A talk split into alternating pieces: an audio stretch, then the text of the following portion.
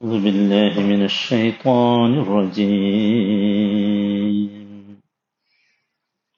فاذكروني أذكركم واشكروا لي ولا تكفرون നൂറ്റി അൻപത്തി രണ്ടാമത്തെ വചനം ഫദ്കുറൂനി ആകയാൽ എന്നെ നിങ്ങൾ ഓർക്കുക അത് കുറുക്കും നിങ്ങളെ ഞാനും ഓർക്കുന്നതാണ്. വഷ്കുറൂലി എന്നോട് നിങ്ങൾ നന്ദി കാണിക്കുക. വല ചക്ഫുറൂൻ നിങ്ങൾ എന്നോട് നന്ദികേട് കാണിക്കരുത്.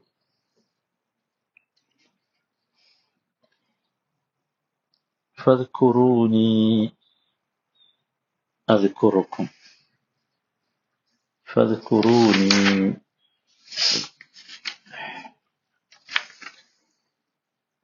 ഉദ്കുറൂനി ഫിഅലു അമ്രാണ് കൽപ്പനക്രിയയാണ് ഉദ്കുർ എന്ന് പറയുന്നത്. ഉദ്കുറൂ നീ നൂന് നൂനുൽ വിഖായ. നൂനുൽ വിഖായ എന്നാണ് അതിന് പറയാ. പിന്നെ ഉദ്കുറൂനി എന്നുള്ളിടത്തൊരു യാ ഉണ്ടല്ലോ. ആ യാ മഫഅൂലും ബിഹിയാണ്. ഫാഇൽ വാവാണ്. അൽ വാവു ഫാഇൽ. ഫദ്കുറൂനി അദ്കുറുക്കും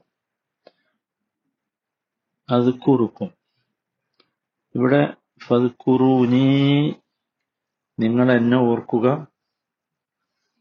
നിങ്ങൾ എന്നെ ഓർക്കുക. അത് കുറുക്കും നിങ്ങളെ ഞാനും ഓർക്കും.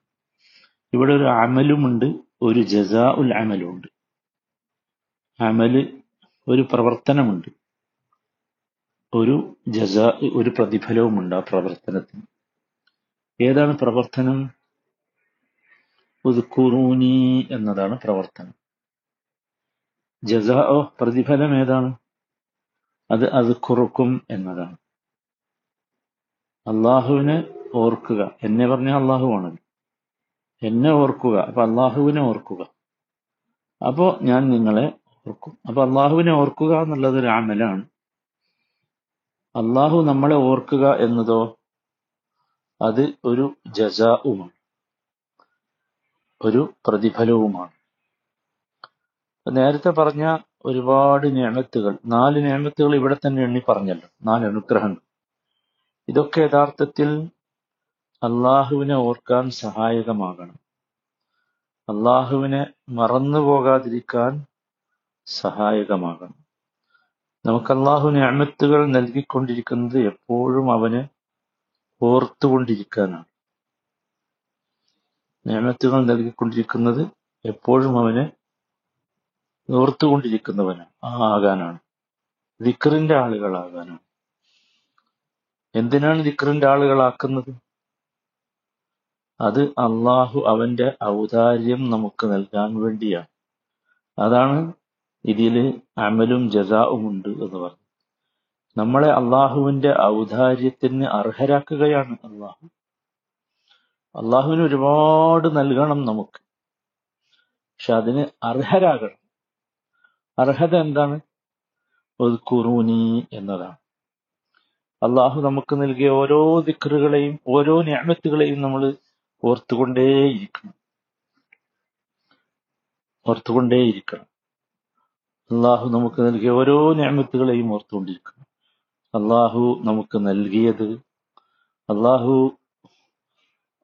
നാം ചെയ്ത ഒരുപാട് പാതകങ്ങൾ തിന്മകൾ അത് മറച്ചുവെച്ചത് അള്ളാഹുവിന്റെ കാരുണ്യം അള്ളാഹു നമുക്ക് തൗബ തന്നത് ഇതൊക്കെ യഥാർത്ഥത്തിൽ ഞാമത്തുകളാണ് ഓർക്കേണ്ട ഞാമത്തുകളാണ് ഇങ്ങനെയുള്ള ഒരുപാട് ഞാമത്തുകളെ നാം ഓർത്തുകൊണ്ടിരിക്കണം.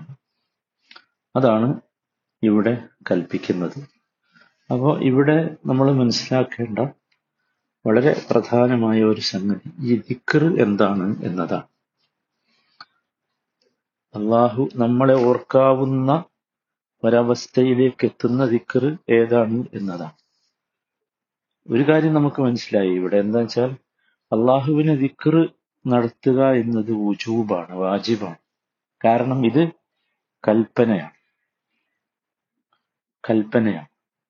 അപ്പോ ദിക്ർ എന്നത് എന്താണ്? വാജിബാണ്. അള്ളാഹുവിനെ ഓർത്തുകൊണ്ടിരിക്കുക എന്നത് നിർബന്ധമാണ്. എല്ലാ മനുഷ്യരും എല്ലാ വേളകളിലും സന്ദർഭങ്ങളിലും ഓർത്തുകൊണ്ടിരിക്കണം. അതല്ലെങ്കിൽ നമ്മുടെ ഓരോ നിമിഷവും ജീവിതത്തിൽ നമുക്കറിയാം തിരിച്ചു വരാത്ത ഒന്നാണ് ഈ നിമിഷങ്ങൾ സമയങ്ങൾ എന്ന് പറയുന്നത്. ആയുസ് എന്ന് പറയുന്നത്. അപ്പൊ അള്ളാഹുവിനെ കുറിച്ചുള്ള ദിക്കറില്ലാതെ ഓർമ്മയില്ലാതെ കടന്നു പോകുന്ന നിമിഷങ്ങളൊക്കെ യഥാർത്ഥത്തിൽ നമുക്ക് ഖേദത്തിന് കാരണമാണ് നമ്മളെല്ലാവരും കൃത്യമായ ബോധം നമുക്ക് ഉണ്ടാകണം. അപ്പോഴേ നമുക്ക് യഥാർത്ഥത്തിൽ ദിക്റുള്ളവരായി തീരാൻ സാധിക്കുകയുള്ളൂ. അള്ളാഹുവിന്റെ ദിക്റ് ഫർദായ അല്ലെങ്കിൽ വാജിബായ ദിക്റുകളുണ്ട്. സുന്നത്തായ ദിക്റുകളുണ്ട്. അത് വേറെ വേർതിരിച്ച് നമ്മൾ മനസ്സിലാക്കേണ്ട കാര്യമാണ്. അപ്പൊ ഇവിടെ നോക്കൂ. ഫതുക്കുറൂനി അത് കുറുക്കും ഇവിടെ നമ്മൾ അള്ളാഹുവിനെ ഓർക്കുന്നു എന്നതല്ല ഏറ്റവും വലുത്. അല്ലല്ലോ? അതല്ല വലുത്. മറിച്ച് അള്ളാഹു നമ്മളെ ഓർക്കുന്നു എന്നതാണ്. ഫതുക്കുറൂനി അത് കുറുക്കും അതാണ് വലുത്. അതുകൊണ്ടാണ് ഒരു കുതിസിയായ ഹദീസിൽ നബി സല്ലല്ലാഹു അലൈഹി വസല്ലമ പഠിപ്പിച്ചു മൻ ദക്കറനി ഫീ നഫ്സിഹി ദക്കർതുഹു ഫീ നഫ്സി. ഒരാൾ ഒരടിമ എന്നെ അവൻ അവന്റെ മനസ്സിൽ ഓർത്താൽ ഞാനും അവനെ ഓർക്കും. അവൻ ദക്കറനി ഫീ മല അപ്പൊ സ്വന്തമായിട്ടിരുന്ന ഒരാൾ ഇങ്ങനെ അള്ളാഹുവിനെ ഓർത്താൽ അള്ളാഹു നമ്മളെ ഓർക്കും. ഇനി വമൻ ദക്കറനി ഫീ മലഇൻ. ഒരു വലിയ സദസ്സിൽ വെച്ച് എന്നെക്കുറിച്ച് പരാമർശിച്ചാൽ എന്നെക്കുറിച്ച് പറഞ്ഞാൽ എന്നെക്കുറിച്ച് ഓർത്താൽ അവിടെ എന്തുണ്ട്? അവിടെ അതിനേക്കാൾ ഉത്തമമായ സദസ്സിൽ വെച്ച് ഞാൻ അവനെ ഓർക്കും. ഇതൊരു കുതിസിയായ ഹദീത്താണ് അള്ളാഹു താല നബി സല്ലല്ലാഹു അലൈഹി സ്വലമയിലൂടെ നമ്മെ പഠിപ്പിക്കുകയും അപ്പൊ അള്ളാഹുവിനെ ഇങ്ങനെ ദിക്റ് ചെയ്യുക എന്നത് എന്താണ് എന്നാണ് ഇനി നമ്മൾ മനസ്സിലാക്കേണ്ട വളരെ പ്രധാനപ്പെട്ട ഒരു സംഗതി. എന്താണത്? അത് അള്ളാഹുവിനെ ദിക്റ് ചെയ്യുക എന്ന് പറഞ്ഞാൽ ദിക്റ് എന്ന് പറഞ്ഞാൽ സാധാരണ ഈ ചൊല്ലിപ്പറയലാണ് നമ്മുടെയൊക്കെ മനസ്സിലേക്ക് പെട്ടെന്ന് കടന്നു വരിക. അല്ലെങ്കിൽ തസ്ബീഹ് തഹലീൽ തഹ്മീദ് ഇതൊക്കെയാണ് നമ്മൾ ദിക്കർ എന്ന് പറഞ്ഞത്. സുഹാൻ അള്ളാഹ് അലഹമുല്ല അള്ളാഹു അക്ബർ എന്നൊക്കെ പറഞ്ഞാലാണ് ദിക്കർ എന്ന് പറഞ്ഞ് നമ്മുടെ അടുത്തേക്ക് നമ്മുടെ മനസ്സിലേക്ക് കടന്നു വരിക. ദിക്കർ ഔറാദ് എന്നൊക്കെ പറയാറുണ്ട്. നാമം ജപിക്കുക അല്ലെ? ഇതൊക്കെ.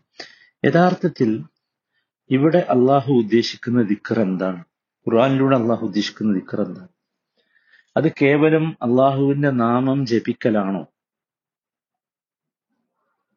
അദ്കാറുകൾ ചൊല്ലിക്കൊണ്ടിരിക്കലാണ്. ഈ പദ ദിക്ർ എന്ന പദത്തിന് തന്നെ ഒരുപാട് ആശയങ്ങളുണ്ട്. നമ്മളിവിടെ ഓർക്കുക എന്നാണ് പറഞ്ഞത്. ഓർക്കുക സ്മരിക്കുക ഉത്ബുദ്ധമാക്കുക പരാമർശിക്കുക പ്രസ്താവിക്കുക ഇതൊക്കെ ദിക്ർ എന്ന പദത്തിന്റെ ആശയമാണ്. വിശുദ്ധ ഖുർആൻ ദിക്ർ എന്ന പദം ഉപയോഗിച്ചത് നമുക്കൊന്ന് പരിശോധിച്ചു നോക്കാം. നമുക്ക് അതിലുള്ള വ്യത്യസ്തമായ അനുഭവങ്ങൾ കിട്ടും. അതിൽ സൂറത്തു അംബിയയിൽ ഏഴാമത്തെ വചനം അഹ്ലു ദിഖർ എന്നുണ്ട്. അഹ്ല ദിഖർ ഫസ്അലു അഹ്ല ദിഖർ ഉണ്ട്. അവിടെ എന്താണ് ദിഖർ ദിഖറിന്റെ ആളുകൾ എന്ന് പറഞ്ഞാൽ അവിടെ ആരാ? വിജ്ഞാനമുള്ളവർ എന്നാണ്. അതേ അധ്യായം ഇരുപത്തിനാലാമത്തെ വചനം ഹാദാ മൻ മഅയ വ എന്നുണ്ട്. എന്താണ് ഇതിനർത്ഥം അവിടെ ദിക്കർ എന്ന് പറഞ്ഞാൽ എന്താ? അവിടെയും ദിക്കർ ചെല്ലുന്ന ദിക്കറല്ല മറിച്ച് സന്ദേശം എന്നാണ് അവിടെ അർത്ഥം. ആദാ ദിക്റു മൻ ഇതാണ് എന്റെ സന്ദേശം. വതിക്രുമൻ കബിലി എന്റെ മുമ്പുള്ളവരുടെ സന്ദേശവും ഇത് ഇതേ അധ്യായത്തിൽ തന്നെ അൻപതാമത്തെ വചനത്തിലേക്ക് വന്നാൽ ഖുർആനെ കുറിച്ച് ദിക്കർ എന്ന് പറയുന്നുണ്ട്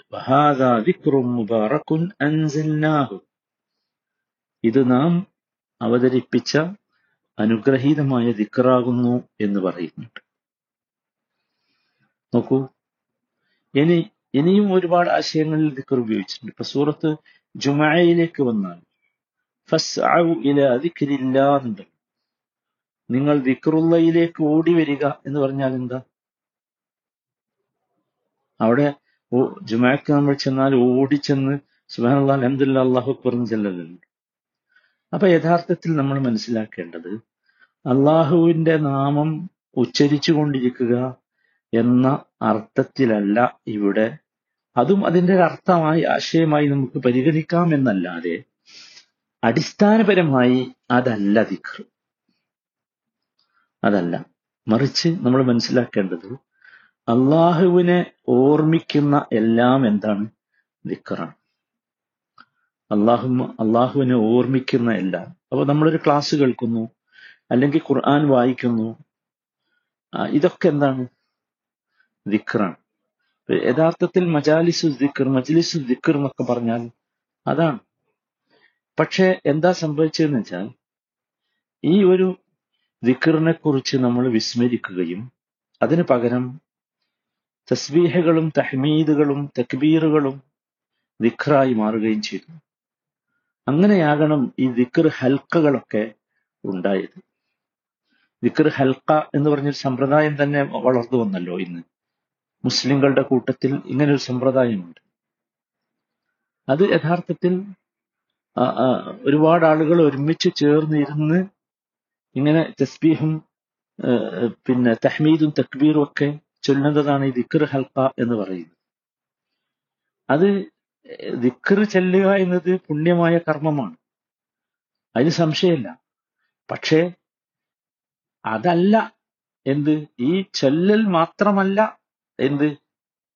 പ്രധാനപ്പെട്ട കാര്യം എന്ന് നമ്മൾ മനസ്സിലാക്കണം. ഒരു പക്ഷേ ഈ ആശയം ദിക്കറിന് ഈ ആശയം ഉൾക്കൊള്ളാൻ സാധിക്കാതെ പോവുകയോ അല്ലെങ്കിൽ പഠിപ്പിക്കപ്പെടുകയോ ചെയ്യാത്തത് കൊണ്ടാകണം മജലിസ് ദിക്റും ദിക്ർ ഹൽക്കയും ഒക്കെ ഉണ്ടായത് എന്നാണ് എനിക്ക് തോന്നുന്നത്. യഥാർത്ഥത്തിൽ യഥാർത്ഥത്തിൽ ദിക്കർ കൊണ്ട് ഉദ്ദേശിക്കുന്നത് അതല്ല. അത്തരം ഹലക്കകൾ നബി സല്ലാ അലൈഹി വസല്ലമയുടെ കാലത്ത് ഇങ്ങനെ തസ്ബീഹകളും തഹ്മീദുകളും തക്ബീറുകളും ചെയ്യാൻ പറയാൻ മാത്രമുള്ള മാത്രമായുള്ള ഹൽക്കകൾ നമ്മുടെ രവിയുടെ ചരിത്രത്തിലൊന്നും കാണുന്നില്ല. അപ്പൊ യഥാർത്ഥത്തിൽ നമ്മൾ മനസ്സിലാകേണ്ടത് ഏത് ഭാഷയിലായാലും ശരി ഓർക്കുക സ്മരിക്കുക എന്നൊക്കെ പറയുമ്പോൾ അതിന്റെ സന്ദർഭം അനുസരിച്ച് വേണം അതിനെ മനസ്സിലാക്കാൻ എന്നർത്ഥം. ഒരാളോട് നമ്മൾ പറയാണ് നിങ്ങൾ ത്വാ ചെയ്യുമ്പോൾ എന്നെയും ഓർക്കണം കേട്ടോ എന്ന് പറഞ്ഞാൽ എന്താ?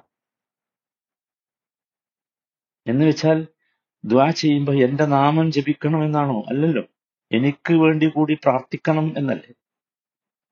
അപ്പൊ അത് സന്ദർഭത്തിനനുസരിച്ചാണ് അത് എന്ന് നമ്മൾ മനസ്സിലാക്കേണ്ടതുണ്ട്. ചുരുക്കത്തിൽ നമ്മൾ ഓർക്കേണ്ട വളരെ പ്രധാനപ്പെട്ട ഒരു സംഗതി എന്താന്ന് ചോദിച്ചാൽ അള്ളാഹുവിനോടുള്ള അള്ളാഹുവിനോടുള്ള കൽപ്പന അള്ളാഹു കൽപ്പിച്ച കൽപ്പനകൾ അള്ളാഹു വിലക്കിയ വിലക്കുകൾ ഇതിൽ നിന്നൊക്കെ മാറി നിന്ന് അള്ളാഹുവിനെ ഓർത്ത് ജീവിക്കുക എന്നതാണ് യഥാർത്ഥത്തിൽ ദിക്ർ. അതാണ് യഥാർത്ഥത്തിലുള്ള ദിക്ർ. അങ്ങനെ അള്ളാഹുവിനെ ഓർക്കുമ്പോൾ അവന് വിധേയമായി അവന്റെ വിധിവിലക്കുകൾ അനുസരിച്ച് നമ്മൾ ജീവിക്കുന്നു ഇതാണ് യഥാർത്ഥത്തിൽ ഇതിന്റെ വിവക്ഷയായി നമ്മൾ മനസ്സിലാക്കേണ്ടത്. മനസ്സിലായില്ലേ? അപ്പോ അതാണ് ദിക്ർ. അങ്ങനെ നമ്മൾ ദിക്ർ ചെയ്താൽ അള്ളാഹുവിന്റെ വാഗ്ദാനം എന്താണ്? ഞാൻ നിങ്ങളെ ദിക്ർ ചെയ്യുമെന്ന്. അപ്പൊ നമ്മളെ പേര് ഇങ്ങനെ പറയില്ലല്ലോ അവിടെ ദിക്ർ ചെയ്യാന്ന് പറഞ്ഞു. അല്ലേ? അത് നമ്മൾ അങ്ങനെ തന്നെയാണ് മനസ്സിലാക്കേണ്ടത്. അവിടെയാണ് നാം കാര്യങ്ങളെ കുറച്ചുകൂടി ഗൗരവത്തോടു കൂടി കാണാൻ ശ്രമിക്കേണ്ടത്. ഞാൻ പറഞ്ഞല്ലോ അള്ളാഹുവിനെ നമ്മൾ ദിക്ർ ചെയ്യുന്നു എന്നതല്ല അള്ളാഹു നമ്മളെ ദിക്ർ ചെയ്യുന്നു എന്നതാണ് പ്രധാനം. അതുകൊണ്ട് ഇത്തരത്തിലുള്ള ദിക്ർ മൂന്ന് രീതികളിലുണ്ട്. അതാണ് നമ്മൾ മനസ്സിലാക്കിയെടുക്കേണ്ട പ്രധാനപ്പെട്ട വിഷയം. അള്ളാഹു താല യഥാർത്ഥ ദിക്ർ മനസ്സിലാക്കി ഉൾക്കൊള്ളുവാൻ നമുക്കൊക്കെ തൗഫീഖ് നൽകുമാറാകട്ടെ.